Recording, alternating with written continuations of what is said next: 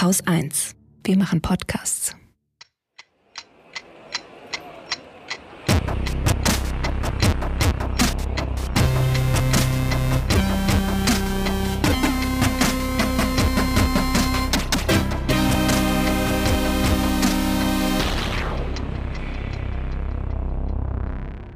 Willkommen zur Wochendämmerung vom 22. September 2023 mit Bergkarabach, Ukraine-Schnipseln, dem Wasser, Steuern, Aliens, E-Bikes, Schamjaf zu Brasilien, Rechtsextremismus, einer guten Nachricht, Ausländern, einem Limerick der Woche, einem frischen Feed, Holger Klein. dem Börsenticker und Katrin Rönecke.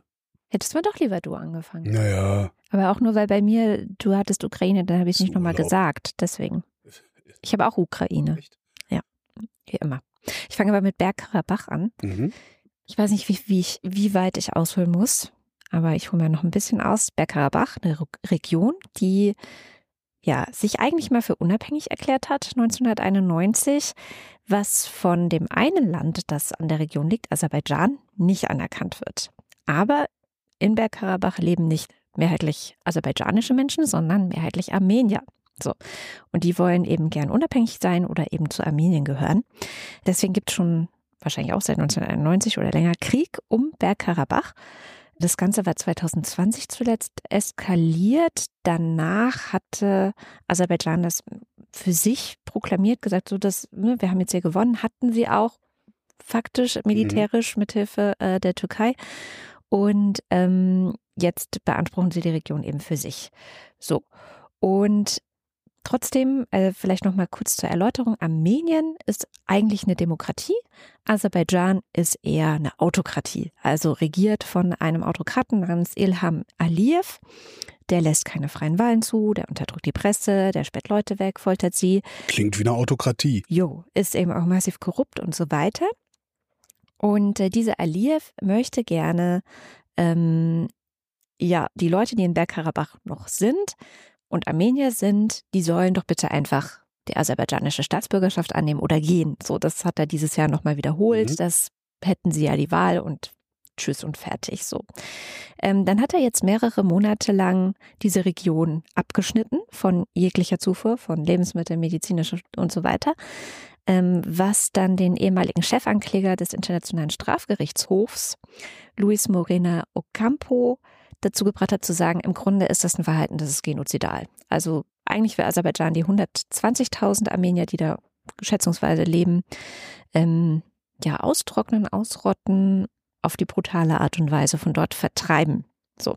Jedenfalls gab es da diese Woche eine neue Eskalation.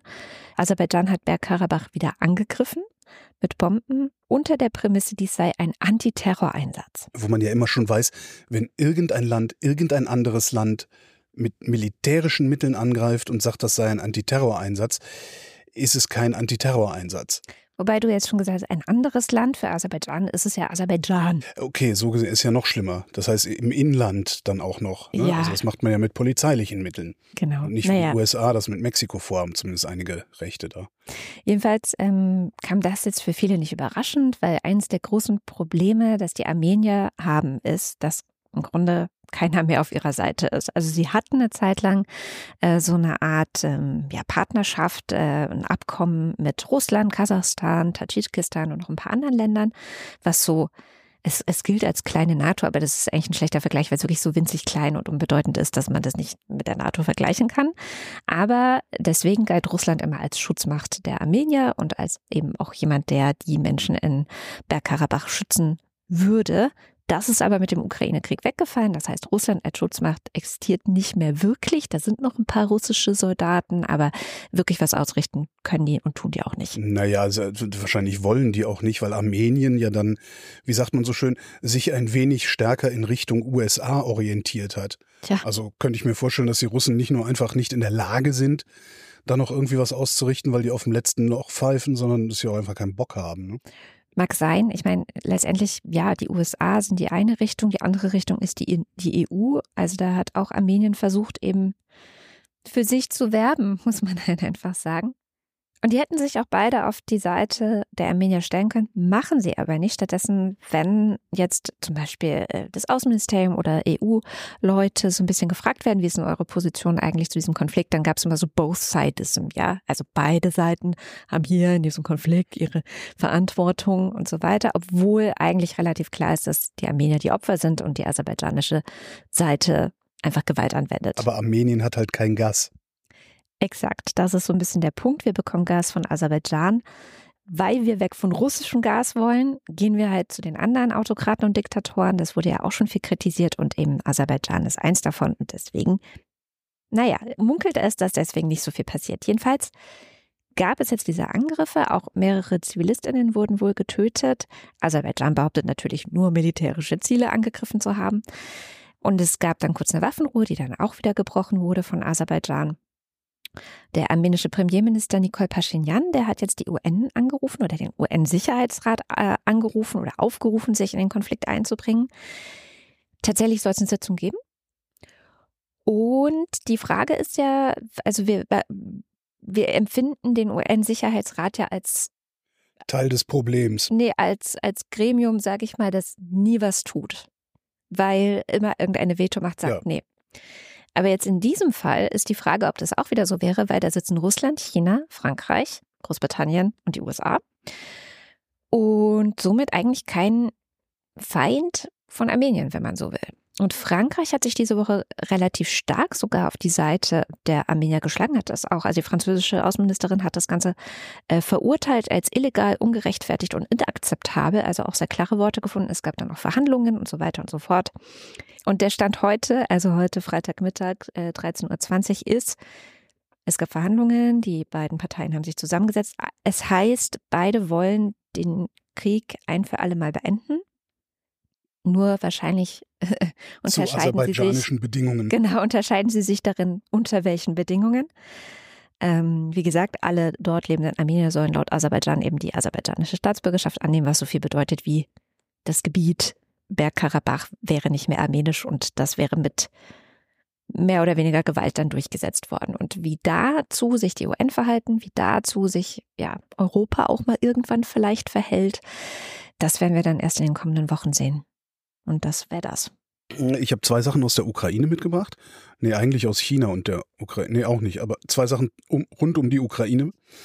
Anfang September hat China beschlossen, keine Drohnen mehr nach Russland zu liefern die mehr als vier Kilogramm wiegen, mehr als drei Kilo Gewicht transportieren können, länger als 30 Minuten in der Luft bleiben können, äh, die auf größere Distanzen nur mit Hilfe eines Bildschirms steuerbar sind, die mit Wärmebildkameras ausgestattet sind und oder über eine professionelle Funkanlage verfügen. Was ja schon mal nicht schlecht ist. Also es gibt dann so die Einschätzung, dass China äh, ein bisschen sich zurückhält oder zurücknimmt, äh, um sich nicht mit dem Westen zu sehr zu verscherzen. Wobei dann die Frage ist, ob der Westen sich da nicht ein bisschen mh, hm, zu sehr aufflustert. Vielleicht hat China ja auch ganz andere Interessen, die wir mal wieder nicht verstehen. Äh, und also T-Online schreibt, Kommersant würde schreiben, Kommersant wird beschrieben als äh, staatsnahes russisches Medium, was ich ganz lustig finde, weil ich habe jetzt nicht den Eindruck, dass es noch staatsferne russische Medien gibt irgendwie, außer vielleicht sowas wie Medusa, aber die sind halt die auch sind nicht, in, nicht Russland. in Russland. Genau, also ja, das äh, so. Jedenfalls äh, angeblich schreibt Kommersant, dass die Russen das schon spüren würden, was ja gar nicht schlecht ist, weil man sagt mhm. den Russen ja äh, gerne nach, dass sie sowieso nichts mehr spüren. Polen ist gerade im Wahlkampf. Mhm. Ähm, der ist ziemlich hässlich und aggressiv und vor allen Dingen auch einigermaßen dumm. Das kann man, Achtung, sehr schön und detailliert nachhören ähm, in den Ferngesprächen, die nächste Woche Ein Podcast erscheinen. von dir? genau. Äh, da habe ich mit dem Cory in Warschau gesprochen mhm. und zwar genau darüber, wie in Polen die Wahlen laufen und sowas alles. Der macht auch, und das ist noch ein Podcast-Tipp oder der eigentliche Tipp, der macht gerade eine fünfteilige Serie zu den Wahlen in Polen. Ähm, also richtig detailliert, äh, so im Vorfeld der Wahlen und hinterher auch nochmal zwei Sendungen nach den Wahlen, also um zu gucken, was passiert denn da jetzt. Äh, der Podcast heißt In Polen interessante Sache, weil er macht das mit einer Kollegin zusammen, die sind beide in Polen. Mhm. So, Polen hat ein Problem. Und zwar mit ukrainischem Getreide. Eigentlich sollte Polen ein Korridor sein, um das Getreide aus der Ukraine auf den Weltmarkt zu bringen. Das hat aber nicht geklappt, sondern hat dafür gesorgt, dass in Polen die Getreidepreise eingebrochen sind und die Bauern da nichts mehr verdienen. Daraufhin hat Polen gesagt, so, wir lassen kein ukrainisches Getreide mehr rein. Daraufhin hat die EU gesagt, ja, die Slowakei und Ungarn haben genau dasselbe Problem, die sollen auch Korridore sein, hat nicht geklappt. Die ganze EU lässt jetzt vorerst mal kein ukrainisches Getreide mehr rein. Letzte Woche hatte die EU diese Beschränkungen aufgehoben. Daraufhin hat Polen gesagt, wir lassen aber trotzdem kein ukrainisches Getreide mehr rein. Daraufhin Zelensky, boah, ihr Arschgesichter. Daraufhin die Peace-Partei, das sind die Rechtsreaktionären, die da gerade mit absoluter Mehrheit regieren. Das tun sie, obwohl sie nur ein Drittel der Stimmen hatten. Polnisches Wahlsystem ist Winner takes all. Also daraufhin sagt die polnische Regierung, dann liefern wir keine Waffen mehr. Daraufhin alle, habt ihr noch alle Tassen im Schrank, ausgerechnet Polen oder was? Mhm. Daraufhin Polens Präsident Duda. Die Äußerungen zu den Waffenlieferungen von Ministerpräsident Morawiecki, die sind auf die denkbar schlechteste Weise interpretiert worden. Mhm. Eigentlich wollte er nur sagen, oder sagen wir mal, soll er gesagt haben wollen, dass Polen die neuen Waffen, die sie ähm, im Moment äh, im Zuge ihrer Armeemodernisierung kaufen würden, dass sie diese Waffen nicht an die Ukraine liefern werden. Aber Polen würde die Waffenlieferungen an die Ukraine künftig auf bereits abgeschlossene Verträge beschränken. Das heißt, was zugesagt ist, kriegen die auch und zwar weiterhin. Es ist also nicht ganz so arg, Mhm. wie sich das jetzt äh, anfangs äh, dargestellt hat. Oder wie ich in solchen Fällen immer wieder eine Teilnehmerin im Big Brother Container von vor 15 Jahren zitiere. Es ist nix so heiß, wie es gegessen wird. Sie war nicht die hellste Kerze auf der Torte. Ich habe auch zwei Ukraine-Entwicklungen, also tatsächlich im Krieg und an der Front. Ähm, mehreren Berichten zufolge scheint die Ukraine, und das bezieht sich auf Aufnahmen, also Fotos, Videos mit Geolokalisation, also dass man guckt, hm, wo ist das äh, aufgenommen worden. Und diese Aufnahmen haben ihnen gezeigt, es gibt bewaffnete ukrainische Fahrzeuge an einem bestimmten Ort und dieser Ort ist jenseits der russischen Linie jenseits der dritten russischen Linie. Also die Russen haben ja drei Verteidigungslinien aufgerufen oder aufgebaut in der Zeit, in der die Ukraine nichts machen konnte, weil sie nicht genug Munition hatte, aber auch weil Winter war. Und es hieß immer so, ja, diese drei Linien zu durchbrechen, das wird unmöglich und das schafft die Ukraine nicht und so weiter. Tatsächlich gibt es jetzt aber eben quasi Beweise dafür, dass sie bei Be- Verbove, ein Dorf, von dem ich noch nie gehört habe, das ist äh, äh, im Zentrum von äh, Saporischia, dem Oblast äh, Saporischia, da leben ungefähr 1200 Einwohner, dass sie da die dritte Verteidigungslinie durchbrochen haben und eben dahinter gekommen sind. Oh. Das schrieb das ISW zumindest gestern in seinem Bericht. Und sie die ordnen diesen Durchbruch ein als Hinweis darauf, dass die Ukraine das kann. So. Mhm. Und dass diese ganze äh, Gegenoffensive eben doch Fortschritte macht. Was wiederum den Trend bestätigt, der sich jetzt schon seit ein paar Wochen abzeichnet. Ich habe es ja immer wieder berichtigt. Und weil es äh, Kritik in den Kommentaren gab, ich würde es immer so pro Ukraine und äh, so einseitig das berichten, Ja, was, natürlich. was Was denn sonst? was Kiew sagt, ich beziehe mich immer nur auf das ISW Okay. oder die BBC. Es ist ganz selten, dass ich mal Zelensky-O-Töne mit hier reinbringe. Das sind Mhm. dann aber meistens eher so zeitgenössische, philosophische oder sonst wie Einlassungen. Also es ist jetzt nichts, was den Kriegsfortschritt angeht.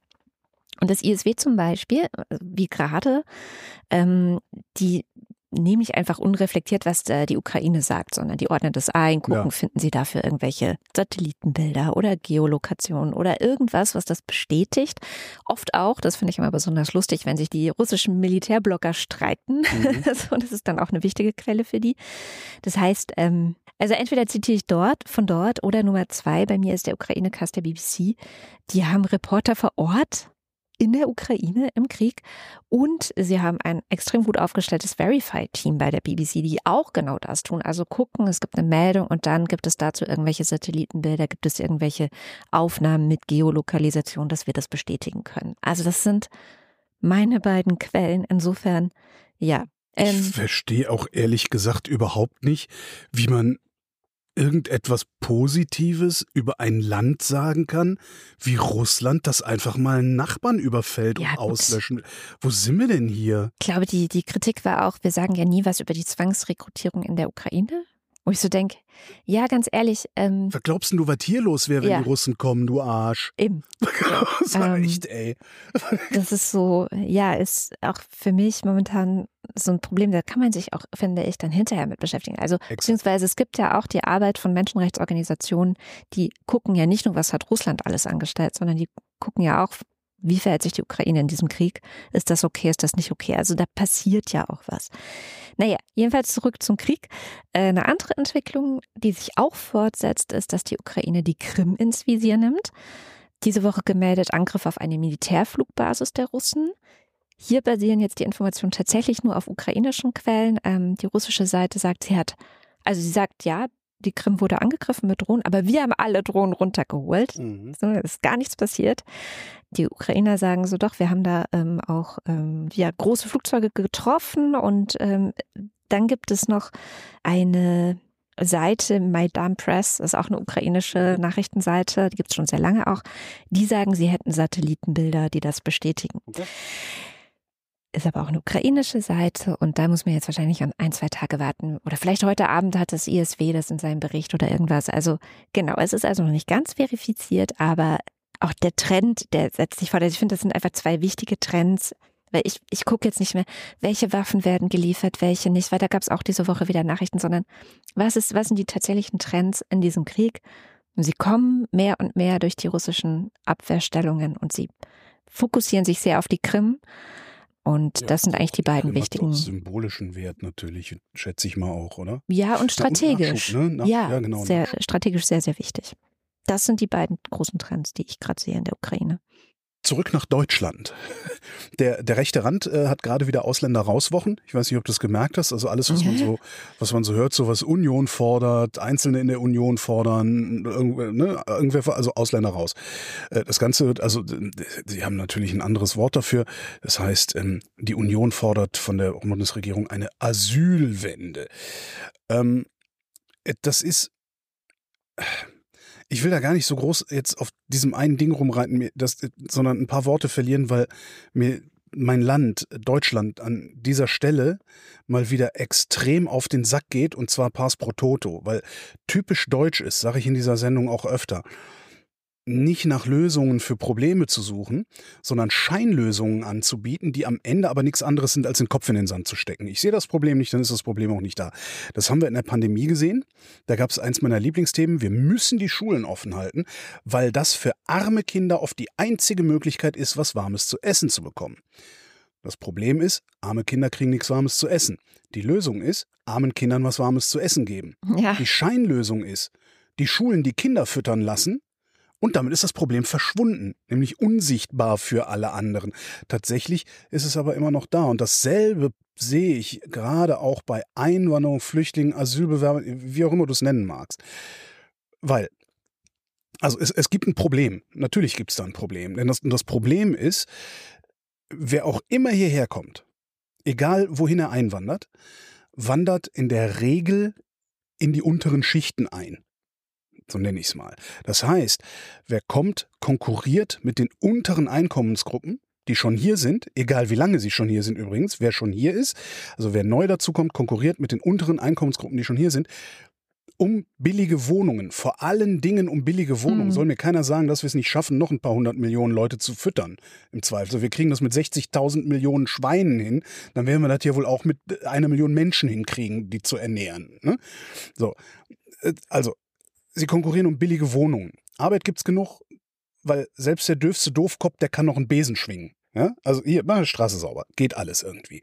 So, das Problem ist, es gibt nicht genug billigen Wohnraum. Die Lösung heißt, wir müssen die Versorgung mit billigem Wohnraum hochfahren. Also irgendwie Unterkünfte brauchen. Idealerweise Unterkünfte, die nicht in Konkurrenz stehen zu, zu, zu bestehenden Wohnungen für Arme, und was danach noch gebaut wird. So, der Bonus wäre dann, dass der zusätzliche Wohnraum vielleicht trotzdem früher oder später für Arme, die schon hier sind, hergenommen werden kann. Ja, so Beispiel. Total simplifiziert, um meinen Punkt klar zu machen. Migrant kommt rein, wird im Container untergebracht, kriegt eine Schippe in die Hand, soll Wohnungen bauen mit dieser Schippe und für je drei Wohnungen, die er gebaut hat, darf er selbst in die vierte einziehen. Ich weiß, das ist extrem simplifiziert, aber das geht wirklich nur um meinen Standpunkt.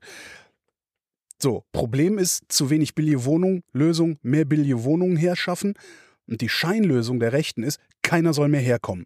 Und diese Scheinlösung ignoriert, dass wir vieles, sehr, sehr viele neue Deutsche brauchen. Mhm. Stichwort Überalterung. So.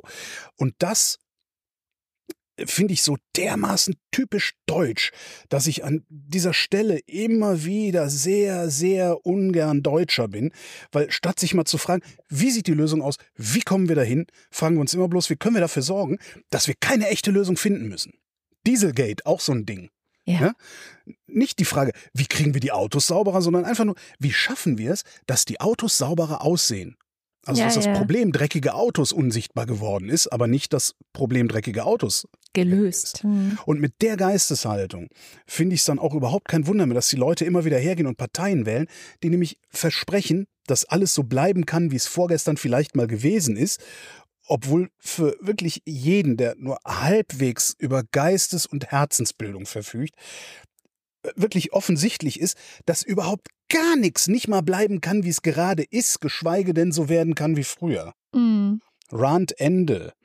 Dazu passt sehr gut ähm, Melly Kiaks Theaterkolumne, die vorhin um 12.04 Uhr in meinem Briefkasten gefallen ist. Die ist ja auch immer geil irgendwie. Ja, immer geil ist gut. Die war jetzt über drei Jahre Ach. nicht da. Die war aber auch immer geil früher. Die war krank Oh, und hat sich jetzt Anfang des Jahres so langsam wieder eingeklinkt ins Arbeiten. Und ähm, das ist jetzt ihre erste Theaterkolumne gewesen seit, ich glaube, über drei Jahre. Und der Titel ist Es ist alles gesagt. Und ich weiß nicht, ob danach noch eine Kolumne kommt. Und ich lese jetzt einfach mal einen Teil daraus vor, weil es absolut, also ich habe es gelesen und hinterher dachte ich, ja, fuck. Äh, ist aus der Mitte, also ich fange nicht von vorne an, ich werde es auch nicht zu Ende lesen. Äh, Ich verlinke das auf jeden Fall in den Shownotes, kann ja jeder selber lesen. Ich weiß, dass wir gerade Zeitzeugen sind. Wir erleben die Faschisten an die Regierungsmacht kommen. Maximal zwei Bundestagswahlen, dann haben sie die Kontrolle. Ich habe dazu alles, wirklich alles geschrieben. Mir fehlt schlicht die Lebenszeit, um wieder und wieder zu wiederholen, was ich vor 15 Jahren sah. Ich kann auch die Notwendigkeit nicht erkennen. Ich halte alles Reden auf Twitter und Co. meiner Kolleginnen und Kollegen für schwach und politisch gefährlich. Das permanente Zitieren, Reproduzieren und Skandalisieren von rechtsextremer Politik und Rhetorik aus Judikative, Exekutive und Legislative sowie der Kultur ist falsch, kontraproduktiv und apolitisch. Gegen Radikalisierung von rechts in diesem Stadium hilft nur Radikalisierung von links. Man muss den Faschisten das Leben so schwer machen, dass sie die ganze Zeit damit beschäftigt sind, sich anzubiedern und Nazi-Forderungen in demokratische Programmatik umzuwandeln. Es funktioniert aber genau andersherum. Die demokratischen Parteien suchen die parteipolitische Anschlussfähigkeit an die Faschisten. Und hier höre ich wieder auf. Das geht so weiter. Das ist wirklich deprimierend. Und am Ende sagt sie, ja, äh, ich habe aufgeschrieben, dass wir zusammenhalten müssen. Ihr habt nicht mitgemacht. Ihr habt uns weiter ausgegrenzt. Ihr habt zugeschaut. Ihr habt lieber zu euren weißen, weiß ich nicht, Verwandten gehalten. Das ist auch so ihr Hauptargument. Naja, ihr fahrt halt an Weihnachten nach Hause zu einem Nazi-Onkel, Nazi-Tante, Nazi-Opa und müsst ja irgendwie rechtfertigen, dass das auch okay Leute sind. Und deswegen geht es auch die ganze Zeit um deren Sorgen, aber nicht um die Sorgen von Leuten, die ja wirklich bedroht sind in diesem Land. Und ähm, sagt am Schluss, ja, was soll ich also politisch schreiben? Was kann ich Ihnen, die Sie alle klug, belesen und fähig zu einer eigenen Meinung sind, sagen? Ehrlich, ich weiß es nicht. Und ähm, deswegen weiß sie eben nicht, ob sie weiterschreibt, weil sie, sie hat ja wirklich auch alles schon dazu geschrieben. Beschreibt auch ganz schön, dass sie alles, was bisher passiert ist und eingetreten ist, vorhergesagt hat. Stimmt. Und ich fand aber den Einsatz, das Einzige, was hilft, ist, äh, ja, dass wir Linken eigentlich, ach, wir Linken, wir Demokraten. ja, Also, entschuldige mal, sind die Rechten denn noch Demokraten? natürlich nicht. Das ist die, ja. Das ist halt, also die sind höchstens, das ist höchstens so eine Vulgärdemokratie und die kommt auch immer wieder, hörst du die auch von diesen Leuten, äh, wenn sie in irgendwelche Mikrofone grölen. Demokratie heißt Herrschaft des Volkes und sie halten sich halt für das Volk, das beziehungsweise Volk, ja. für diejenigen, die wissen, was das Volk will, beziehungsweise deren Politiker letztendlich äh, durch deren Politiker das Volk spricht. Das ist, das ist nicht demokratisch. Wir sind schon viel weiter. Wir, wir, wir stehen in der, in, der, in der Idee, was Demokratie ist, nicht irgendwo vor 1500 Jahren oder so. Das muss man diesen Leuten auch immer mal klar machen. Aber was, ich da äh, problematisch finde, ist, also das heißt problematisch, ich kann verstehen aus ihrer Position heraus, dass sie Ja. sagt, äh, ihr habt uns nicht zugehört, äh, ihr, ihr Weißen habt ja kein Problem, haben wir auch nicht. Muss man ganz einfach mal so sagen. Nee, wir sind weiß, wir haben kein Problem. Wenn du weiß bist, äh, idealerweise keine Frau und halbwegs wohlhabend. Du musst noch nicht, du musst nicht wirklich zu den oberen 20 Prozent gehören oder so, da reicht eine ordentliche Mittelschicht. Dann hast du selbst von den Faschisten vorerst wenig zu befürchten. Und genau dieses vorerst ist, denke ich, ein Problem, das viel zu selten diskutiert wird und wo viel zu selten hingeguckt wird. Denn auch wenn ich als Oberschichtler vorerst kein Problem mit diesen Faschisten habe, werde ich das über kurz oder lang trotzdem kriegen.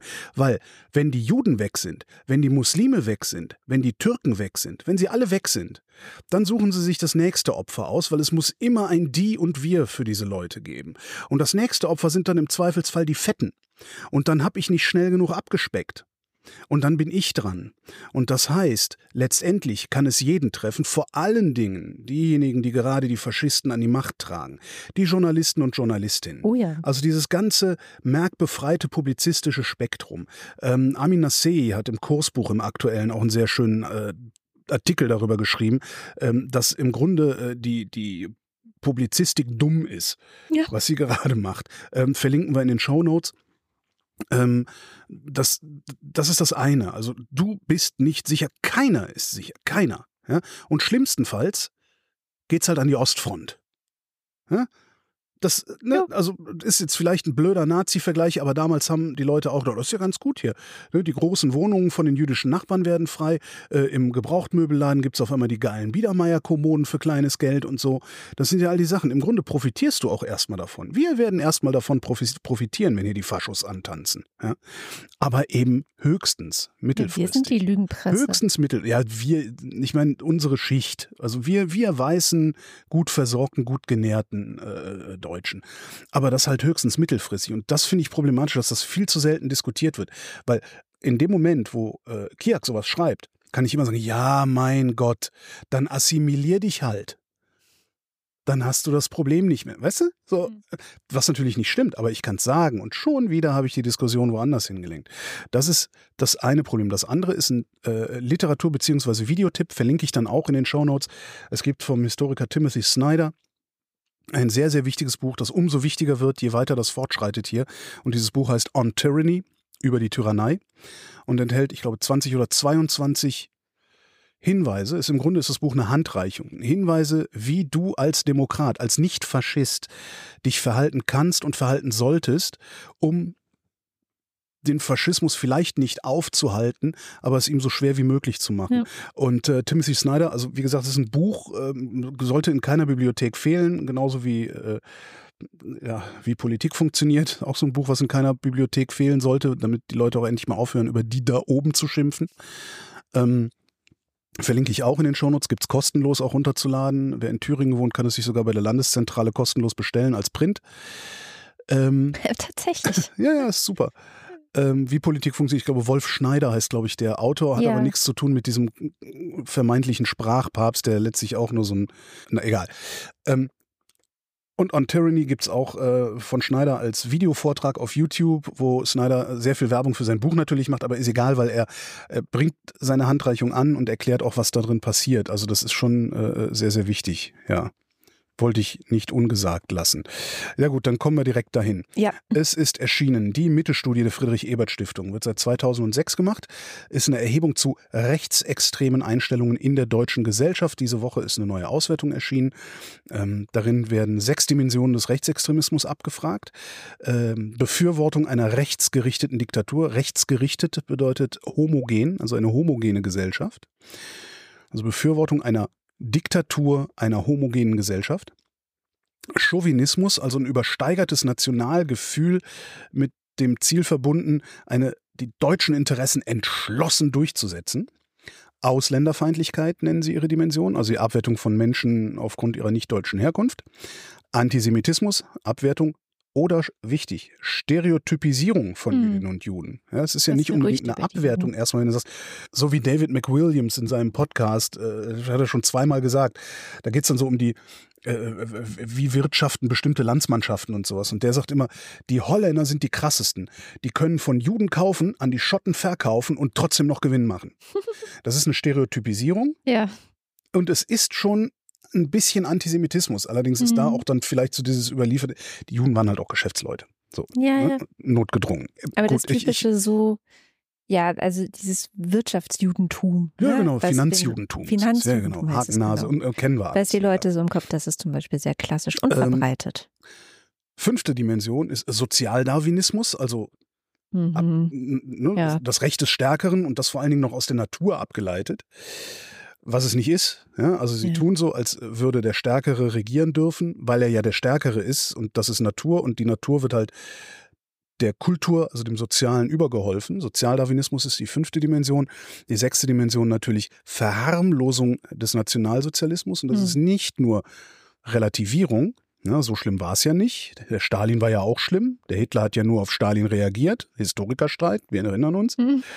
Äh, sondern auch den Nationalsozialismus einfach ein positives Licht zu rücken. Ja, wieso? Die, wer hat die Autobahn gebaut?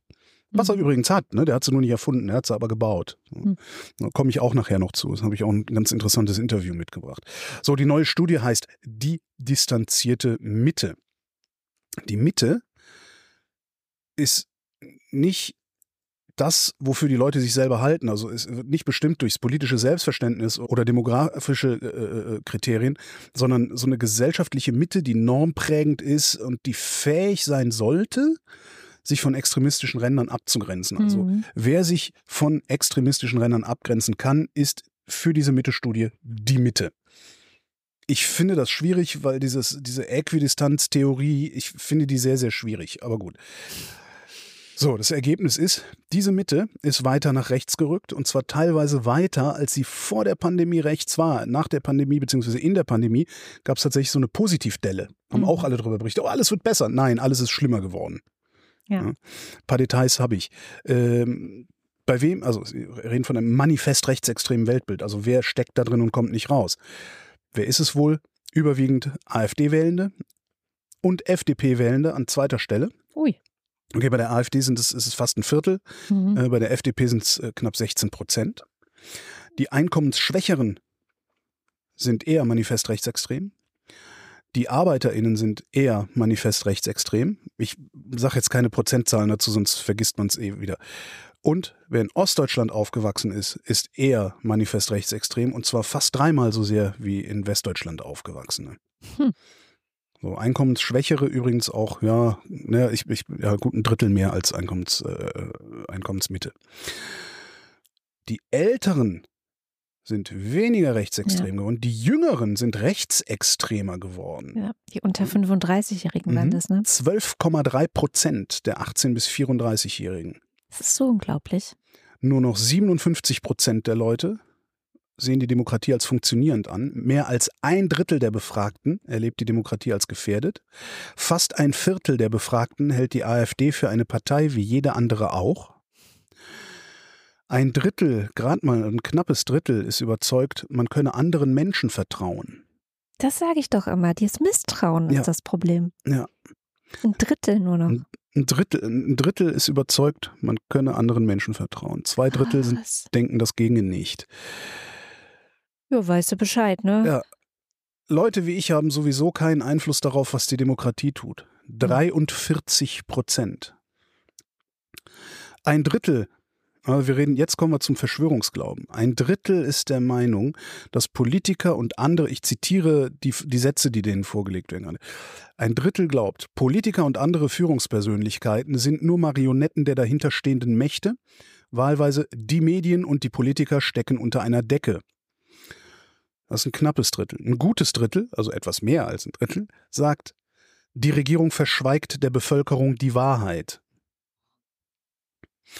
Je weiter die Befragten sich selbst politisch rechts einstufen, desto geringer ist ihr Vertrauen in die Demokratie, in die Medien, desto geringer ist ihre politische Selbstwirksamkeit, desto höher ist ihr Verschwörungsglaube, desto höher ist ihre Anhängerschaft an Populismus und desto höher ist ihre Gewaltbilligung. Wir sehen sehr viel Billigung von Gewalt, von politischer wie gesellschaftlicher Gewalt in dieser Studie auch. Ähm, ich höre hier jetzt mal auf, weil das Ding, das dreht seit ein paar Tagen fleißig die Runden durch sämtliche denkbaren Medien. Mhm. Ähm, wer will, liest nach. Im Paper gibt es schöne Grafiken, äh, wo Mhm. man schön gucken kann äh, und, und so ein bisschen einen Schreck kriegen kann. Und dazu passt ein wunderbares Interview, das ich gefunden habe diese Woche mit Oliver Decker. Äh, das ist ein Leipziger Rechtsextremismusforscher, der hat diese Woche mit der Taz geredet. Und da geht es hauptsächlich um das, was die Mitte-Studie bezeichnet als Chauvinismus. Mhm. Ich zitiere jetzt einfach mal reichlich, aber nicht mal ansatzweise, was der alles sagt. So, der spricht von der Deprivationsthese. Mhm. Und die besagt, und das lässt sich anscheinend messen, und zwar in allen möglichen Ländern, wenn die Leute Abstiegsängste haben, also wenn sie glauben, dass nächstes Jahr weniger da ist als dieses Jahr, dann steigt die Zustimmung zu antidemokratischen Ansichten. So. Jo. Er sagt, dieser Befund gilt eigentlich in allen untersuchten Ländern. In Deutschland ist es aber nicht die befürchtete eigene Deprivation, die zum Fremdeln mit der Demokratie führt, ist nicht die befürchtete eigene Deprivation, sondern die nationale Deprivation. Ach. Wenn die Befürchtung verbreitet ist, dass es uns als Nation ökonomisch schlechter geht, dann steigt die Zustimmung zu rechtsextremen Aussagen. Es ist also nicht die eigene Lage, sondern die Einschätzung der wirtschaftlichen Entwicklung des ganzen Landes. Krass. Okay. Weiter. Über Jahrhunderte bot Religion Sinn und mit der Aussicht auf ein versöhnendes Jenseits Trost für die alltäglichen Enttäuschungen und Leiden. Dazu ist Religion da. Mhm. Und dazu, dass man die Reichen nicht fragt, warum sie reich sind. Das habe ich jetzt gesagt. Mit der Aufklärung schien das passé. Tatsächlich aber trat nun an die Stelle eine radikalisierte Diesseitserwartung und die Sehnsucht nach Autor Autorität. Und dann greift er zurück auf Max Weber. Max Weber hat Mhm. mal beschrieben, dass es besonders in Deutschland eine Verbindung aus Kapitalismus und Religion Mhm. gibt, nämlich den Protestantismus, äh, protestantische Arbeitsethik, äh, äh, Schutz geboten hat, Sinn gestiftet hat, Arbeit, Akkumulation von Reichtum und Kapital. Ne? Stiften Sinn, bieten Schutz. Das ist auch warum, immer wenn dir so rechte Tröten irgendwo begegnen im Netz oder so, so Leute, die dich von der Seite anpumpen, Mhm. fragen die immer, ja, was arbeitest denn du eigentlich? Was hast denn du gelernt? Ja, ja. Ja, ja, ja, klar. Ja. Ja. Such dir mal Arbeit, mach mal einen Job, geh ja. arbeiten. Ja. Hm? Genau. Das So. kommt daher. Was er sagt ist, die Wirtschaft würde seit Generationen, also er greift sehr weit zurück. Die Überschrift des Interviews lautet, es geht auch ohne Führer. Ja. Also der sagt, äh, die Wirtschaft, die Wirtschaft würde seit Generationen als Ersatzchauvinismus fungieren Mhm. Und sagt, die Wirtschaft wurde zu einer sekundären Autorität, der man sich unterwirft, um durch Identifikation an ihrer Macht und Stärke teilzuhaben. Da liegt es auch nahe, dass in dem Moment, in der die Wirtschaft als idealisiertes Objekt, dem man so viele Zugeständnisse gemacht hat, in dem Moment, in dem die Wirtschaft Schwäche zeigt, dass die Wut dann besonders groß ist. Mhm. Denn was so wichtig ist, darf nicht schwach sein, ist aber potenziell immer bedroht. Mhm. Das muss ich mal lesen, das klingt Das sehr ist- Ich habe interessant. ich hab noch drei. Okay. Und es ist wesentlich länger. Es ist mehr, Ja. mehr als doppelt so lang. Ja. Er sagt noch, eigentlich darf man sich nicht wundern über die antidemokratischen Reflexe. In diesem Versuch, die eigene Schlechterstellung, die eigene Entmündigung auszuhalten, tauchen ganz alte Motive auf, zum Beispiel die Idee von der deutschen Arbeit in deutschen Betrieben. Dieses Konglomerat, fehlende demokratische Teilhabe, gleichzeitig das Angebot der Wirtschaft als Bezugspunkt, die Idee des Zusammenrückens, um die Schicksalsgemeinschaft zu stützen. Das zeigt, wie vergangene Ideologiefragmente, aktuelle Wut und eigene Lebensbedingungen verschränkt sind. Diese tief verankerte Mentalität wird immer weiter reproduziert. Das Zusammenrücken im Betrieb etwa. Setzen wir uns als Arbeiter oder Beschäftigte für unsere Interessen auch gegen die Leitung ein? Oder haben wir Sorge um unsere Zukunft und passen uns lieber den Entscheidungen des Managements an, nehmen Lohnkürzungen in Kauf? Mhm. Seine Lösung ist, ähm, in einem Satz kondensiert, also auch ein Satz von ihm, die ideologischen Bilder einer Schicksalsgemeinschaft müssen wir durch mehr Teilhabe aufbrechen. Ja. Weil halt, ne, mit mehr Teilhabe wird halt allen klarer, dass wir alle einen Ausgleich zwischen unseren Einzelinteressen finden müssen und uns eben nicht so einem herbeifantasierten großen gemeinsamen Interesse Ja. unterwerfen müssen. Und jetzt können wir doch noch mal über die Vier-Tage-Woche reden. Ja. Ja? Weil die kann Deutschland sich ja angeblich nicht leisten. Aber vielleicht kann der eine oder die andere sich diese Vier-Tage-Woche leisten. Und warum sollten diese Leute dann darauf verzichten? Wegen des großen Ganzen. ja. Hm? The Greater Good. Toller Text. Ich habe wirklich gefeiert, als ich das Ding Hm. gelesen habe. Klingt sehr, sehr gut. Ähm, ja, was ja auch äh, neben dem Faschismus momentan äh, jede Woche eigentlich hier dazugehört, sind Nachrichten aus der Klimakrise. Ja. Diese Woche Andalusien, Spanien. Äh, da gibt es schon sehr lange ähm, Konflikt um Wasser, seit 2019 oder länger. Also Deutschlandfunk, ich habe einen Deutschlandfunkbericht von 2019 gefunden, der da schon drüber berichtet hat. Das Problem ist da nämlich, es gibt sehr große Dürre aufgrund des äh, Klimawandels und gleichzeitig ist aber ähm, in oder sind in Andalusien mehrere wichtige Landwirtschaftsgebiete, zum Beispiel die spanischen Erdbeeren. Ja, also wenn ihr mal spanische Erdbeeren in den Händen halten solltet, dann wisst ihr, die kommen gut und gerne von dort. Das heißt nicht, Also dass sie automatisch von Alle Erdbeeren nach August. oder vor, weiß nicht, Juni Ja. oder so. ja. Genau.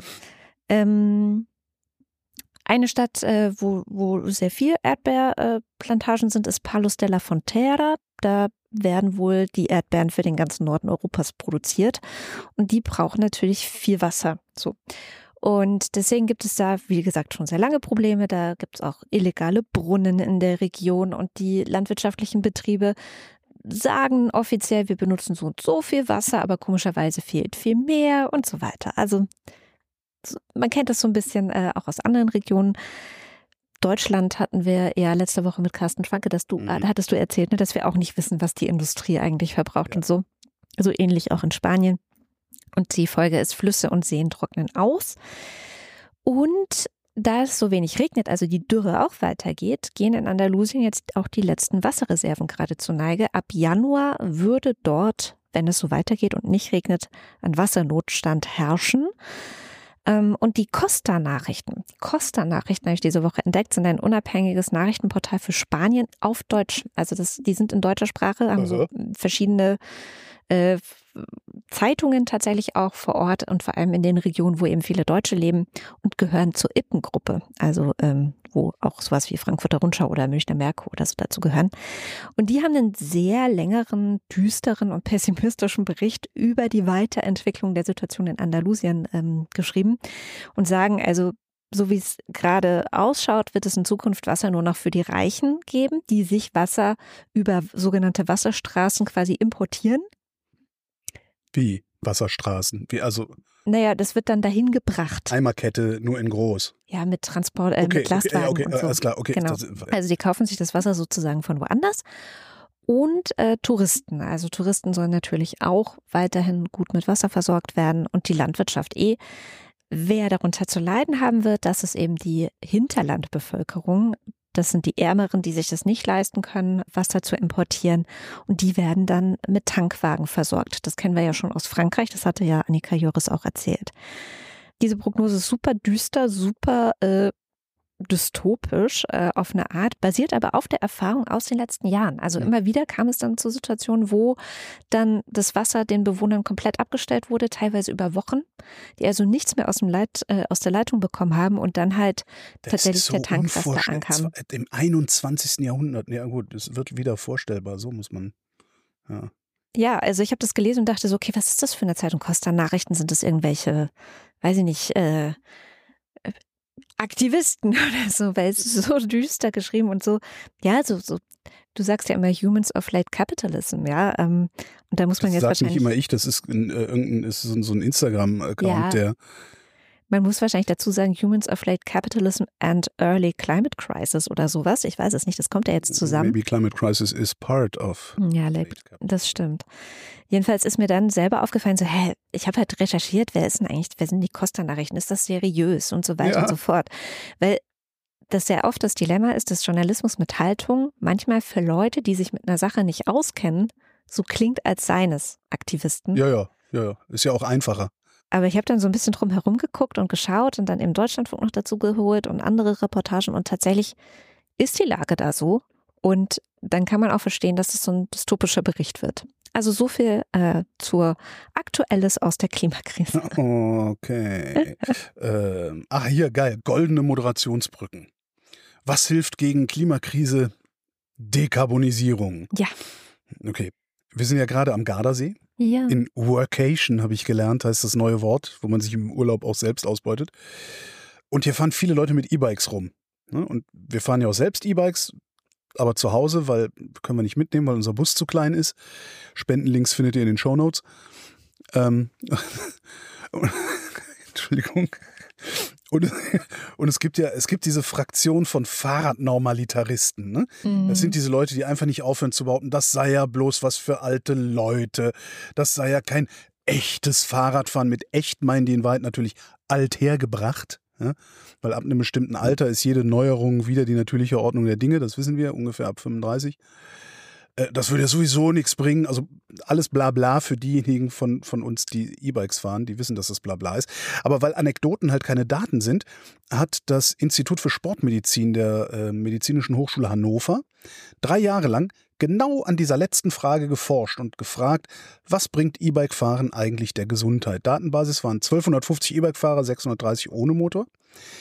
Und interessant dabei ist, dass E-Bikes dafür sorgen, dass auch diejenigen Menschen aufs Rad steigen, die das wegen irgendwelcher Krankheiten unmotorisiert nicht könnten oder nicht wollten oder was auch immer, also nicht tun würden. Lunge, Knie, schieß mich tot. Ne? Mhm. Und das sind nicht wenige, sondern es ist ein gutes Drittel Mhm. aller E-BikerInnen. Klar. Und das ist der einzige wesentliche Unterschied zwischen Leuten, die mit oder ohne Motor unterwegs sind. Mhm. Ich habe auch angefangen während Long-Covid. Für den Rest zitiere ich aus dem Interview mit dem Studienautor aus dem Frühjahr dieses Jahres im Spiegel. Wir können lückenlos nachweisen, dass E-Biken ein herausragendes Herz-Kreislauf-Training ist. Darüber hinaus senkt das E-Biken den Cholesterinwert, reduziert die Gefahr einer Fettleber, auch das Demenz- und Alzheimer-Risiko sinkt. Oder wer es noch kürzer sagt im Interview, E-Bike fahren ist Sport. Mhm. K-Wert, es ist nur dann ein Sport, wenn du mit höchstens mittlerer Motorleistung unterwegs Mhm. bist, also immer auch selbst noch ein bisschen Energie Mhm. aufwenden musst.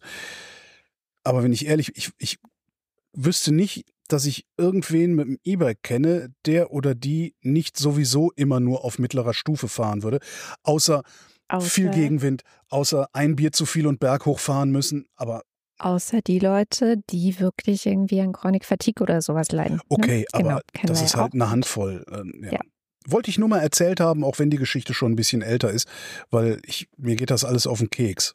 Ich frage mich, ich frage mich total oft, wann und oder an welchem Punkt ich selber zu so einem Normalitaristen werde oder ob ich es nicht vielleicht längst bin und selber nicht merke. Hast du, Ja. hast du eine Idee? Nee. Nee? Gut, dann, dann geht's ja noch. Äh, hier, ich habe auch eine schöne Studie, die ist mir gerade wieder eingefallen. Und zwar Leute, die 100 Prozent im Homeoffice arbeiten, wie du und ich, Werden fett. haben 54 Prozent weniger CO2-Emissionen oder verursachen 54 Prozent weniger CO2-Emissionen als die Leute, die im Büro arbeiten. Äh, d- Hängt es davon, davon ab, wie sie pendeln? Okay, US-Studie ist immer pendeln mit Auto, ne? Ja. in der Regel. Genau. Ist eine US-Studie, verlinke ich, ist auch jetzt nur der, der Titel quasi gewesen. Also es gibt dann auch noch ein bisschen, geht so ein bisschen in Details. Also wie viel sparst du, wenn du nur einen Tag die Woche, wie viel sparst du, wenn du vier Tage die Woche zu Hause, aber einen Tag im Büro und so weiter. Also es geht so ein bisschen noch ins Detail. Ist nur für die USA, ist nicht für Deutschland. Aber fand ich, ähm, habe ich so gedacht, ja, Ja. guck, noch ein Vorteil neben den vielen anderen. Ich habe was zum Thema Aliens mitgebracht. Ein Thema, was wir nicht so oft in der Sendung hier haben, aber vorletzte Woche, also die Woche, bevor wir mit Carsten Schwanke gesprochen haben, ist es so dermaßen aufgeploppt, dass ich es nicht unerwähnt lassen kann. So, Ich bin sehr gespannt. äh, also, die meisten Sachen habe ich ja auch irgendwo schon mal so gelesen, mit, so, aber ja, ist, du hast nicht mitbekommen, ich habe folgendes. das überhaupt nicht. Du erzählst mir jetzt wirklich was komplett Das ist doch schön. Also, der mexikanische Kongress. Das ist die Legislative des Staates Mexiko. Der mexikanische Kongress hat sich, und ich glaube, es war äh, am 13. September, also ich weiß noch, ich habe in einem Live-Video auf YouTube zugeguckt, hat sich in einer Sondersitzung Aliens präsentieren lassen. Okay. Alien-Leichen oder auch Mumien, die schon tausend Jahre alt sein Ah, mhm. sollen. So.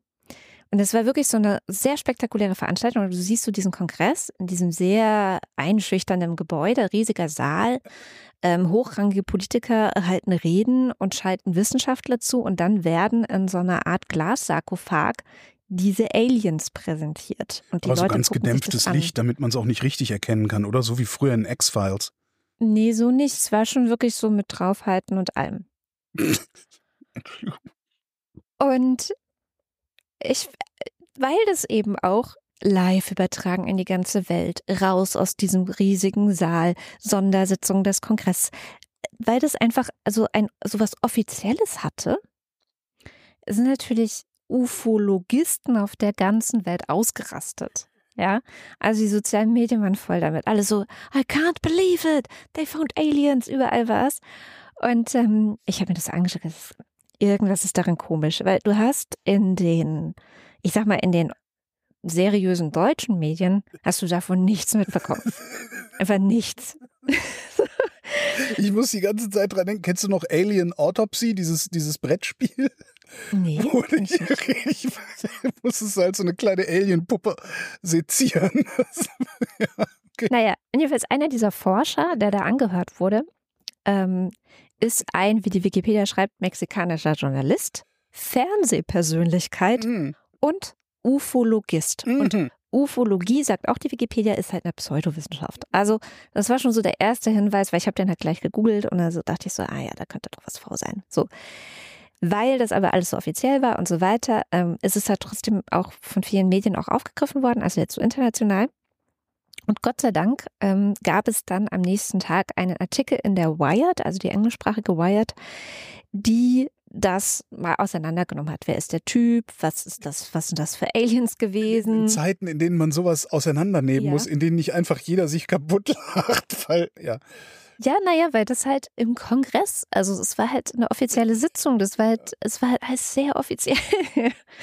Die Kurzzusammenfassung lautet, es ist aber ein sehr ausgeklügelter Hoax. Offenbar ist die hohe politische Klasse Mexikos darauf reingefallen. Geil. Die angeblichen Alien-Leichen dürften so eine Art Collage aus äh, alten Tier- und alten Menschenknochen sein. Wie es bei der Wired heißt, für kommerzielle Zwecke zusammengeklebt. Also so eine Art sehr kreative Bastelarbeit. Und was am Ende nur bleibt, und ich habe da keine Antwort drauf gefunden, ist, warum hat sich der mexikanische Kongress eigentlich dermaßen verarschen lassen? Naja, weil die halt auch, das sind also der Thomas Brandt, der, mein, mein Kumpel, der, der. Sozialkundelehrer, der sagt halt auch, wir müssen mal aufhören zu glauben, dass Politiker bessere Menschen sind als wir. Das sind genau die gleichen Idioten wie du und ich. Naja, Einzige, vielleicht haben sie auch gedacht, endlich haben wir ja mal was, was wir den Touristen zeigen können oder so. Ich weiß wäre natürlich spektakulär gewesen, wenn. Ne? Ja, das- Aber was ich halt erwarte von Politik, von der Politik ist, dass sie Mechanismen hat, ja. um sich nicht verarschen zu lassen. Ja. Geld genug haben sie ja, um da so Stäbe hinzusetzen, indem man sagt, mal, kann das sein, Schneidereit? Und dann sagt, was lachen sie denn da so, Schneidereit? Ja. Und dann weißt du halt schon Bescheid. Ne? Also das wäre schon ganz praktisch. Einen habe ich noch. Aga, aga, aga, einen habe ich noch. Ähm, die Fraktion der Grünen im Europaparlament hat beim Tax Justice Network, eine NGO, Mhm. Äh, rat mal, worum es denen geht, Äh, Steuergerechtigkeitsnetz, genau. vielleicht? eine Studie in Auftrag gegeben, doch mal nachzugucken, was es bringen würde, die Vermögen der Superreichen in der EU moderat progressiv zu besteuern. Mhm. Ab wann ist superreich dann? Kommt noch. Vermögen äh, ist alles, Immobilien, Konten, äh, Aktien, Kunstwerke, vergrabene Schatzkisten, also alles, dem man habhaft werden kann.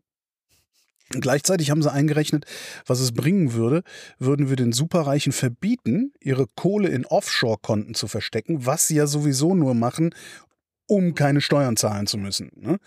So. Ergebnisse. Ein paar Mhm. Zahlen jetzt. Achtung. Würden die Superreichen nur ihre Offshore-Kohle versteuern müssen, kämen alleine da schon mal, wir reden EU-weit, ja, kämen alleine da schon mal knapp 60 Milliarden rein.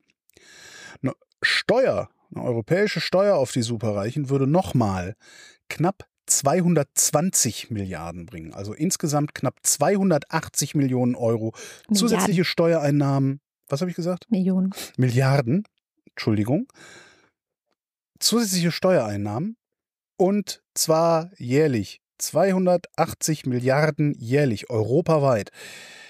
Was kostet es nochmal, sich auf die Klimakrise einzustellen? Das Ich habe keine Ahnung, es ist mir auch egal, ehrlich gesagt, an der Stelle. Ich finde einfach diese Zahl so waren 280.000 Millionen. Ja? Das ist weiß ich, wie viel Einwohner hat die EU? 370 Millionen?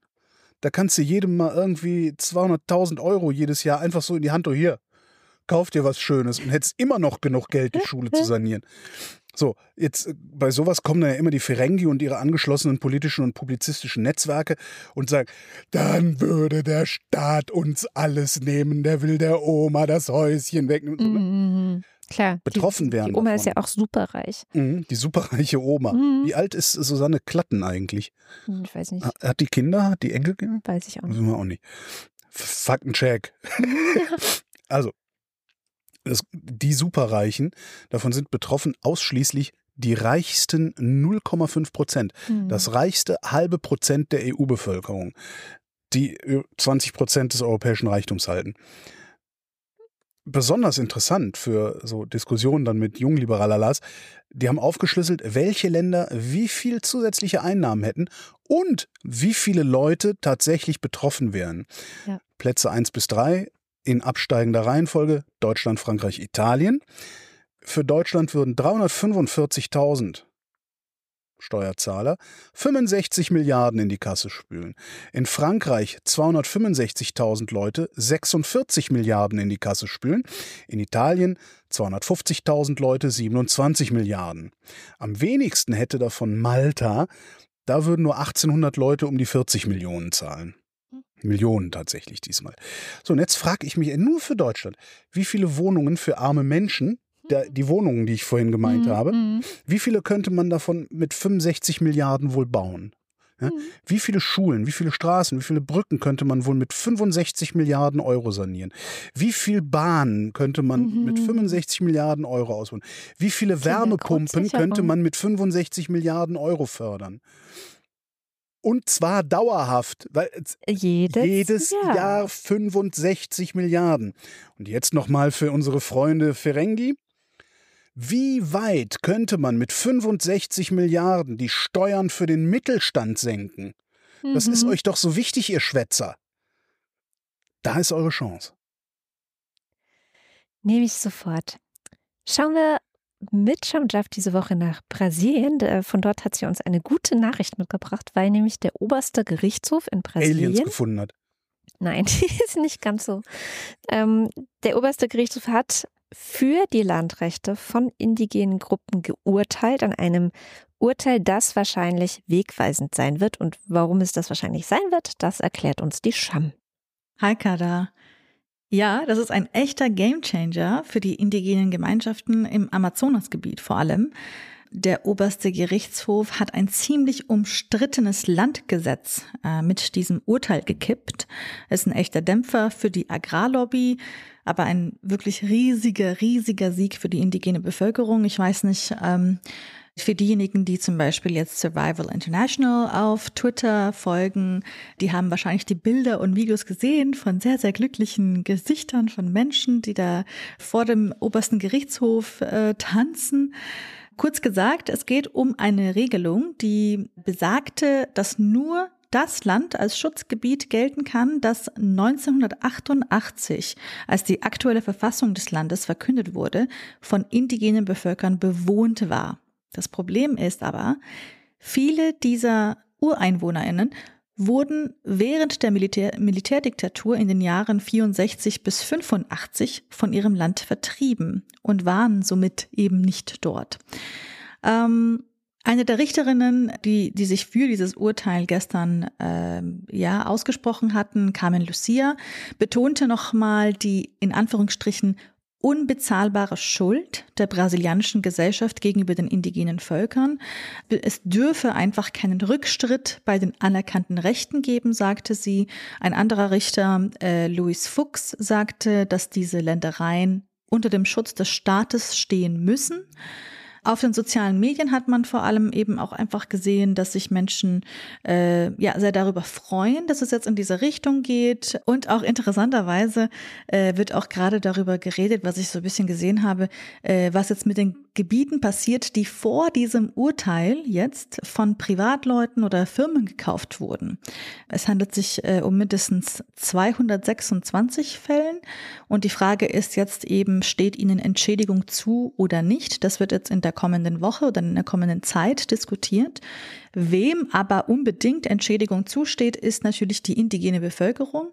Mehr als 500 Jahre nach dem Beginn der Kolonialisierung, nachdem die ersten Europäerinnen dort angekommen sind, erfahren äh, sie immer noch Vertreibung, Diskriminierung, Gewalt. Es leben etwa 1,7 Millionen Indigene in Brasilien und die Hälfte davon im Amazonasgebiet. Seit dem äh, Lula da Silva oder Lula im Amt ist, geht es bergauf mit den Rechten der indigenen Bevölkerung in Brasilien. Das kann man auf jeden Fall so sagen. Ja, der gewählte Nationalkongress hat immer noch ein konservatives oder so ein reaktionäres äh, Profil und die rechte und die äh, rechtsextreme Basis konnte sogar noch dazu gewinnen bei der letzten Wahl. Aber, aber, aber im Januar diesen Jahres wurde zum Beispiel auch erstmals ein Ministerium für indigene Völker geschaffen und Sonja Guajajara als erste indigene Ministerin Brasiliens ins Amt einberufen. Sie hat seitdem zwei politische Maßnahmen zurück ins Leben gerufen, die Bolsonaro eigentlich außer Kraft gesetzt hatte. Also einmal den Nationalen Rat für indigene Politik, aber auch so einen Verwaltungsausschuss für eben die Ländereien von indigenen Menschen. Und eine der zentralen Themen ist natürlich auch die Ausweisung von indigenem Land. Die indigene Bevölkerung Brasiliens, die beanspruchen rund 1400 Gebiete. Bei über 60 Prozent dieser Fälle ist der Rechtsstreit noch nicht vorbei was es bedeutet, wenn man ein, äh, ein Land ausweist als Schutzgebiet. Das bedeutet nämlich, dass man einfach, äh, also da dürfen nur noch ausschließlich indigene Völker die natürlichen Ressourcen nutzen, Bergbau ist untersagt und der Staat darf den Grund und Boden nicht verkaufen an niemanden. Wäre das Urteil gestern anders ausgefallen, hätte das einen enormen Schaden gebracht für die Möglichkeit neuer Landausweisungen und zudem auch Raum eröffnet, vielleicht auch bereits anerkannte indigene Gebiete wieder in Frage zu stellen. Wieso das überhaupt wichtig ist, also die indigenen Völker Brasiliens, die sind die wichtigsten Hüter des Regenwandels. Das wissen wir, weil ihre Territorien sind ein wichtiger Faktor im Kampf gegen die Entwaldung im Amazonasgebiet. Sie gehören, also ihre Territorien gehören zu den intaktesten Wäldern unseres Planeten.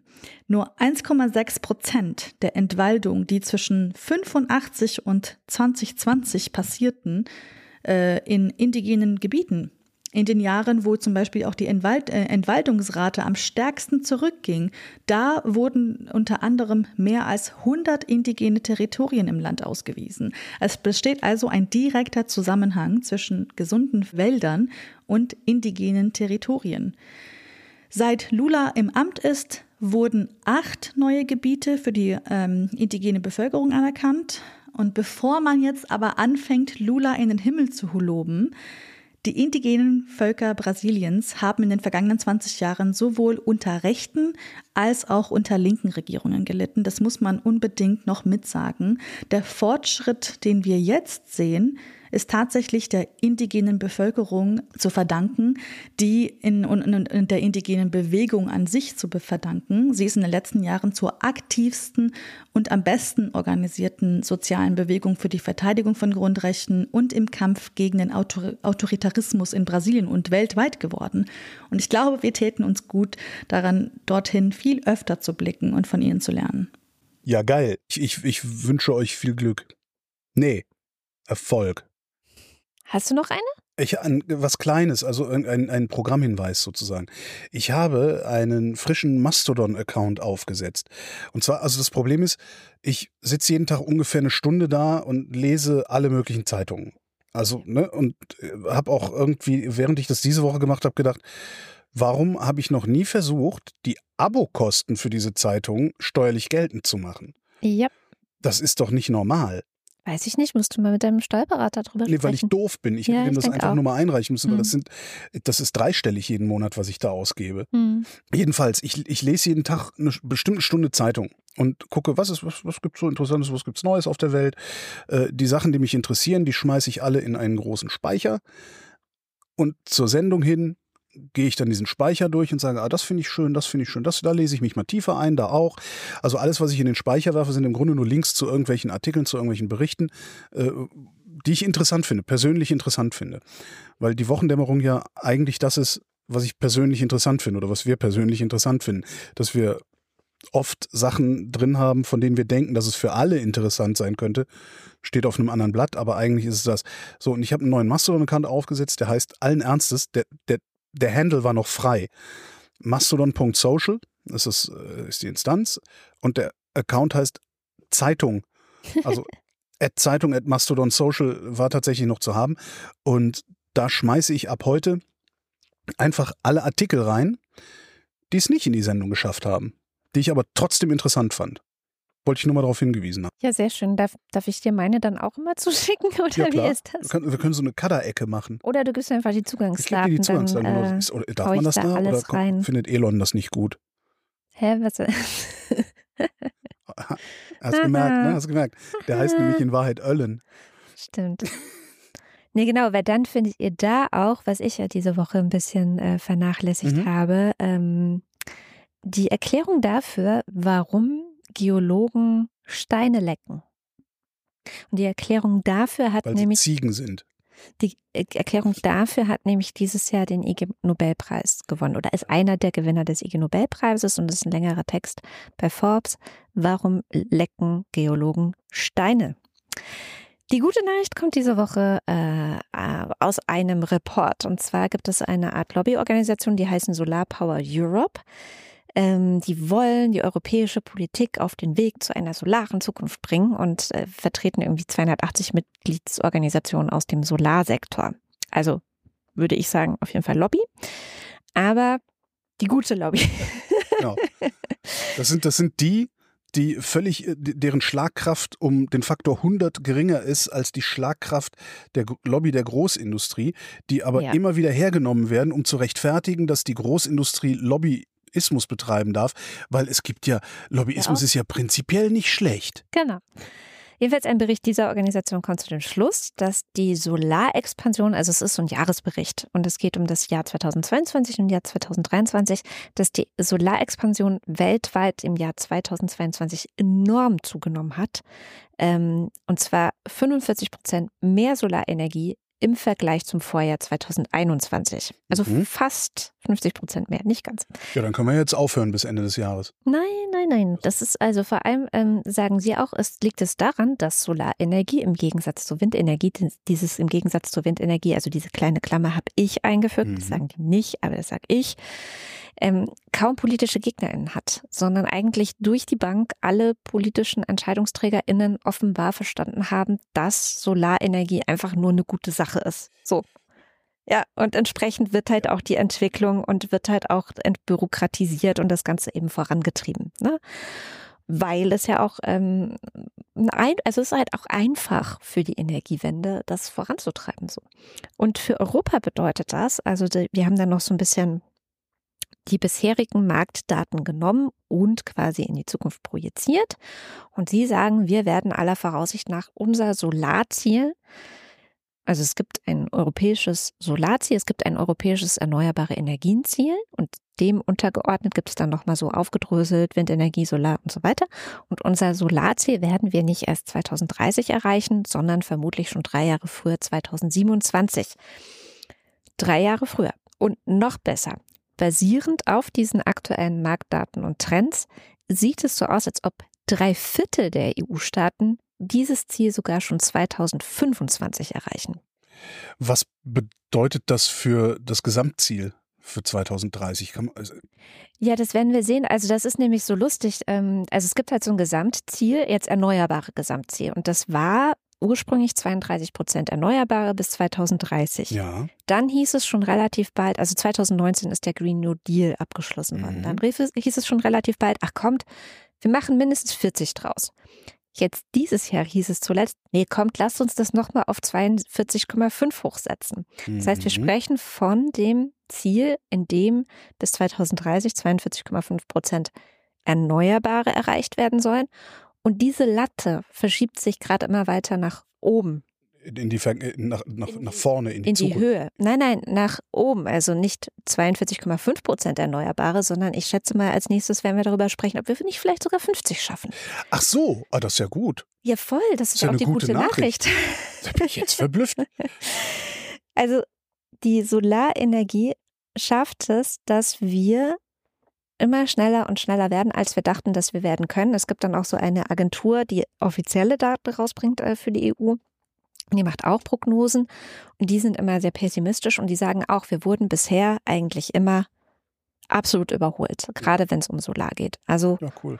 Das ist in all diesen dunklen Zeiten. Das ist interessant auch daran, also letztendlich, äh, wir haben es erfunden. ne? Also Es ist ja immer diese, diese, äh, eins der beliebten Argumente der, der, der, der Fossilbratzen. Äh, die Chinesen, die sollen erstmal machen. Ja, wir haben damals mit Solar, ja, aber davon mal ganz abgesehen, aber die, die Chinesen bauen halt auch immer noch Kohle und dazu. Aber egal. Was, mein Punkt ist, wenn wir nicht vor 20 Jahren oder wann das war, quasi als Vorbild den Hebel angesetzt hätten und gesagt hätten, guck mal hier, so kann man mit Solar Geld verdienen, so kann man das machen, dann wären möglicherweise die Chinesen gar nicht auf die Idee gekommen zu sagen, wow, den, den nehmen wir den Markt weg. So. Ja, ja. Und genauso ist das bei allen anderen Dingen, die mit Klimaschutz, mit, mit Dekarbonisierung zu tun haben. Genauso ist das mit allen anderen Dingen auch. Ir- Irgendwer kann Vorbild sein. Und wenn er sich dann nicht so dumm anstellt wie Peter Altmaier damals und sein komischer Staatssekretär da äh, und das ganze Ding kaputt macht, dann kann derjenige, der das Vorbild war, damit sogar echt eine Menge Geld verdienen. Ja. Aber das haben wir uns aus der Hand nehmen lassen. Können wir ja gut. Gentechnik, Solar. Automobilbau. das neueste Ding. Will nur noch keiner hören. Darum gibt es jetzt erstmal Strafzölle auf chinesische Autos. Ja, ist auch wieder so eine komische ja, genau. Problem verschleiern. Pflaster Ja, ja, drüber genau. klebt Genau, über genau, genau. eine klaffende Wunde. Ja, ja. Kommen wir zum Limerick der Woche Mhm. für gute Laune. Wir hatten ja das Thema Elon Musk oder nein, anders. Dinge, was, die man Elon Musk in die Schuhe schieben kann. Genau. Und hier ist, was unser grandioser Wochendämmerungspoet Jens Ohrenblicker Elon Musk in die Schuhe schiebt. Wochendämmerungspoesie. Limericks aus dem Papierkorb des Weltgeschehens. Der Eiwanger stand mit ner Maß im Bierzelt und sprach: Welche Farce! Ich fühl keine Scham, das Flugblatt es kam nicht von mir, Elon Musk, ja der war's.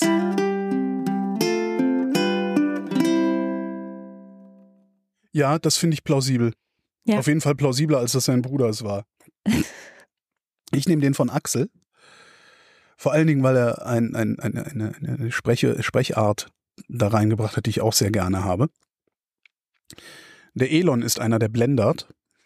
Nie Müll trennt, nur stänkert, nicht gendert.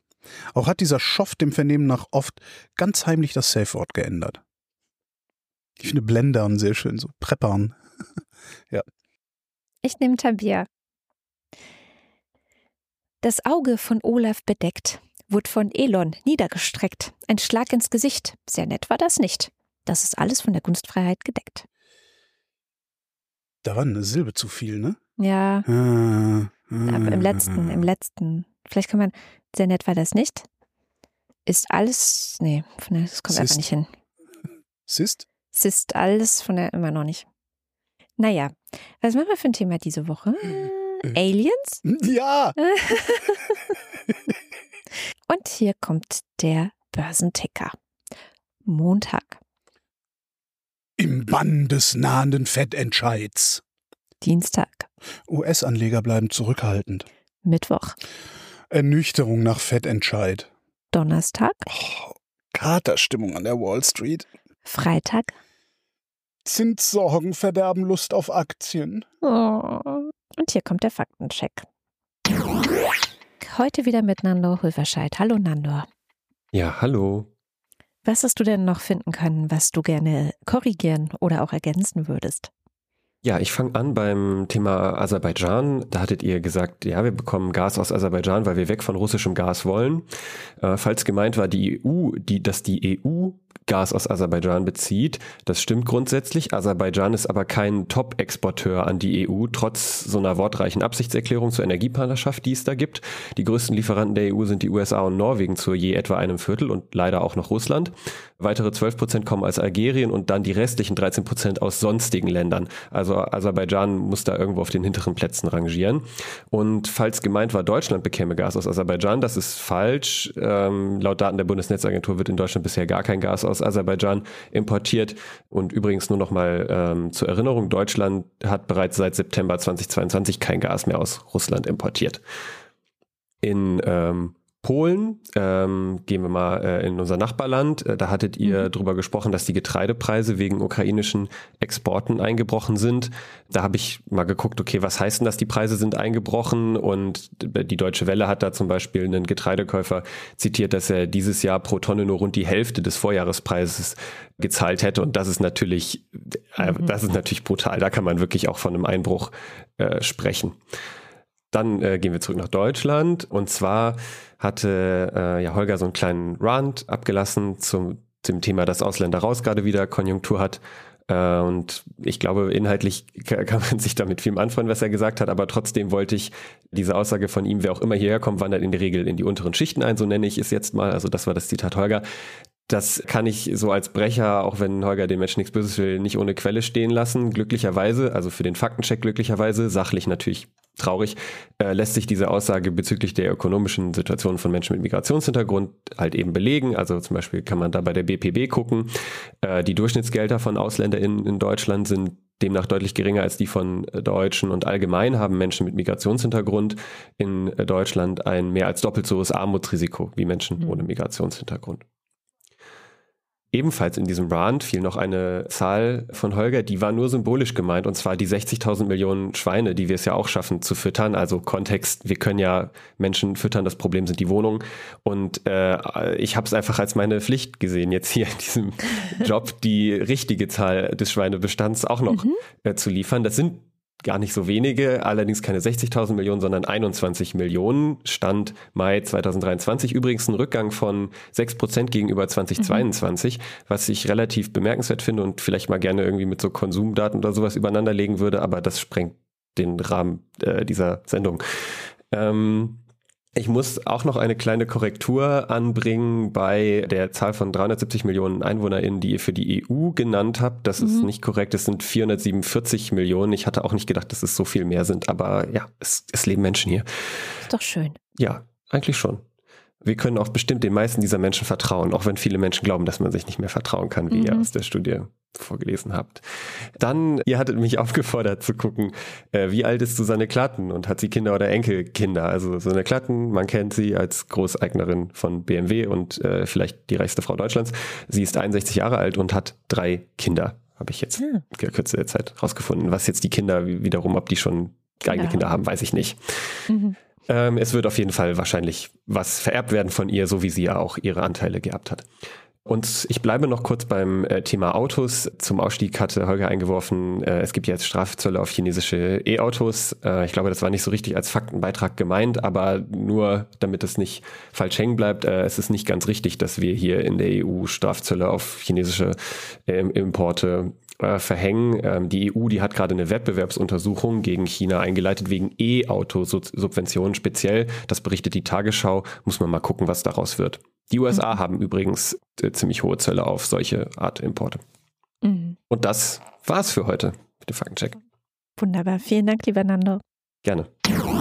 Und damit sind wir am Ende der Sendung. Und wie immer am Ende der Sendung bedanken wir uns bei allen, die diese Sendung möglich machen.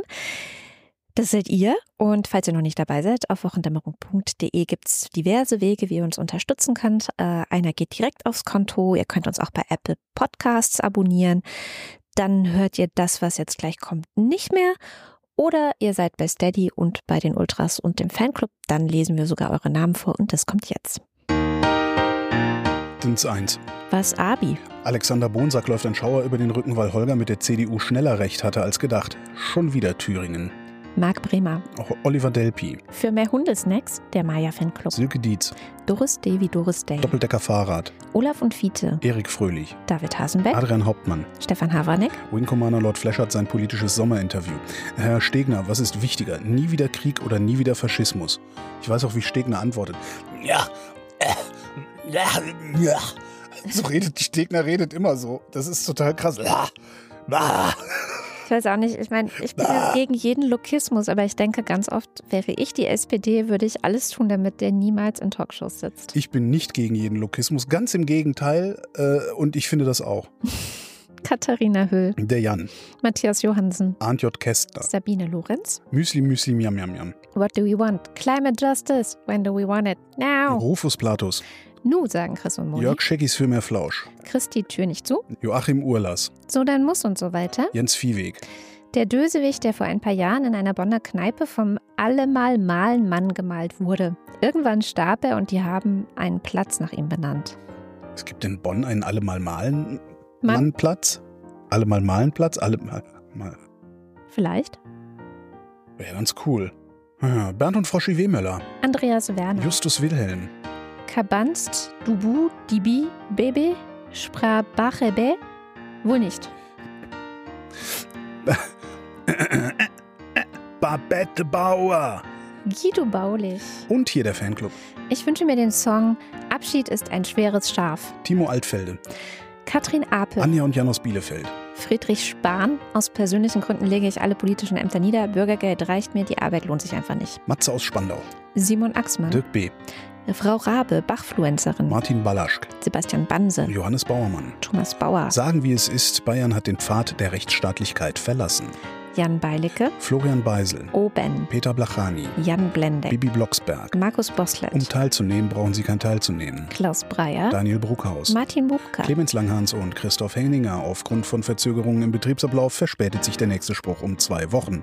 Christoph Henninger und Clemens Langhans, wir bitten um Ihr Verständnis.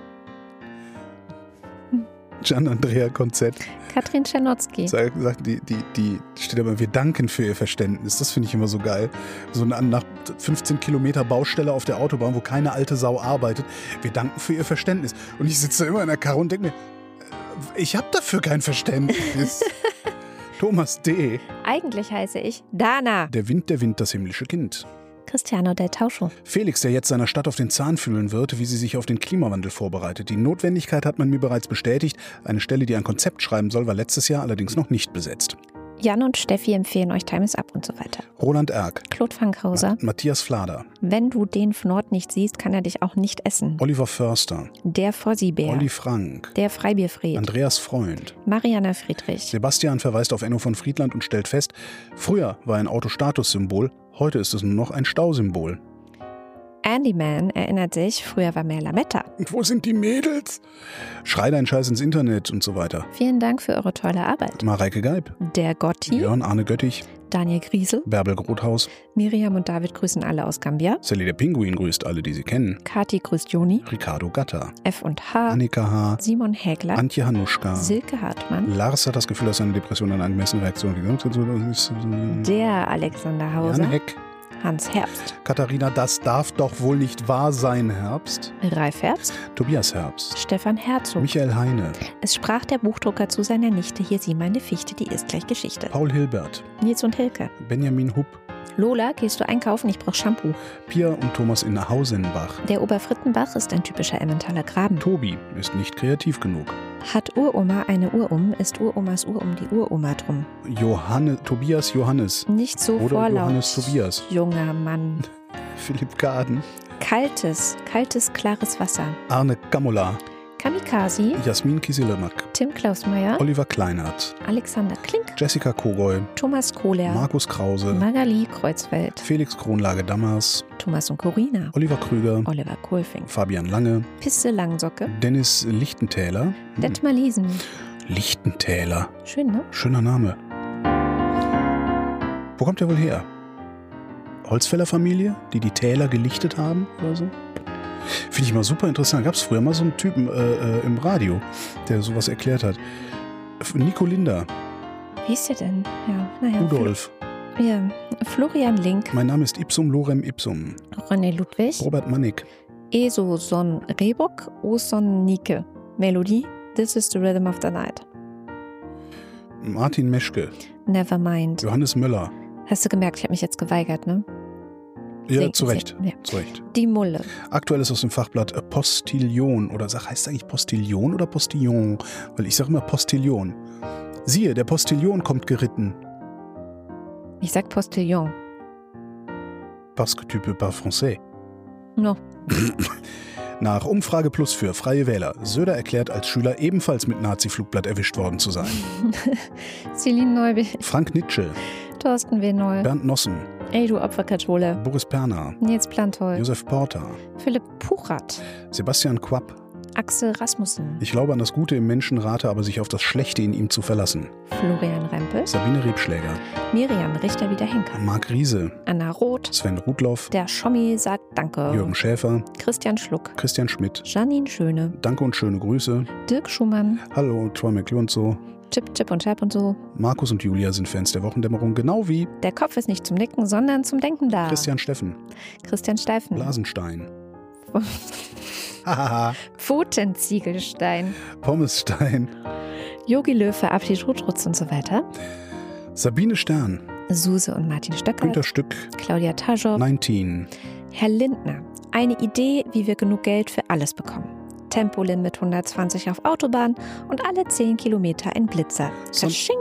Somebody once told me the world's gonna roll me. Moritz Timm. Mr. Tipp. Hans freut sich über die Existenz von Andrea unter Wochendämmerung. Und Anna und Gregor sind hocherfreut, denn sie Haben sturmfreie Bude, während Priscilla und Gwyneth eine Woche zum Meditieren verreist sind. Sebastian und Henry. Lucy dankt Kada und Holgi für die Wochendämmerung. Er einen Wochenlichtblick und platziert hier ganz frech mal Werbung für den Lila Podcast. Biele und Alice und so weiter. Martin Unterlechner, Jan van Finkenreue. Henning Feller, Auda Fischer. Yannick Völker, Viele Grüße an alle Urlauber aus der Heimat von Andy. Andreas Wasch, Man tut, was man kann. Martin Wiedmann, Mein Name ist Lose. Wird es günstiger, wenn ich gleich mehr nehme? Tobias Wirth, Cindy und Timmy Wüst. Uwe Zieling, Matthias Thome ist der kleine Kapitän und hat heute Geburtstag. Alles Gute. Aus diesem Anlass fährt er seine Gäste mit der Marie durch den Bürgerpark in Bremen. hm, Die Marie. Nico Erfurt, Sven Hennissen. Jennifer Herbert, Anja und Bruno Kirschner. Anja und Georg mit dem kleinen Knusprig, Oliver Koch. Evelyn Künstler-Wiesmann, Susanne Schulze. Silke grüßt Andy und Lou, ja ich weiß, Familie Felten und Knecht. und Christoph Ziesecke. Vielen herzlichen Dank. Ja, vielen, vielen Dank. Äh, Ich spare auf einen Kastenwagen oder wenigstens einen Schwerlastträger für unseren Bus wegen der E-Bikes, wegen der, ihr wisst schon. Vielleicht lebe ich auch einfach nur davon. Vielleicht war, aber auch nicht. Vielleicht aber doch. und das war die Wochendämmerung vom 22. September gesendet. Live Live. Aus dem Regen. am Gardasee.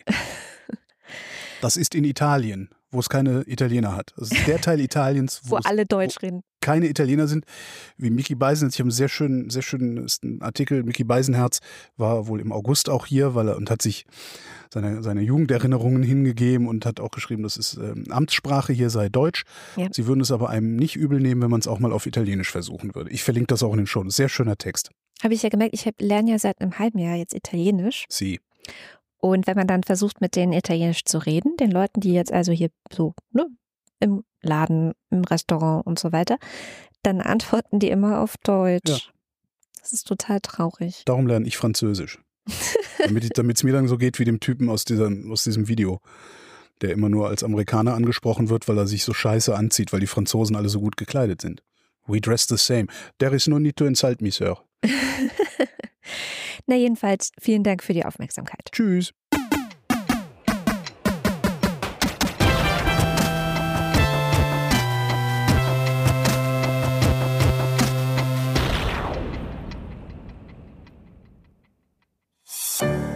Produktion von Haus 1.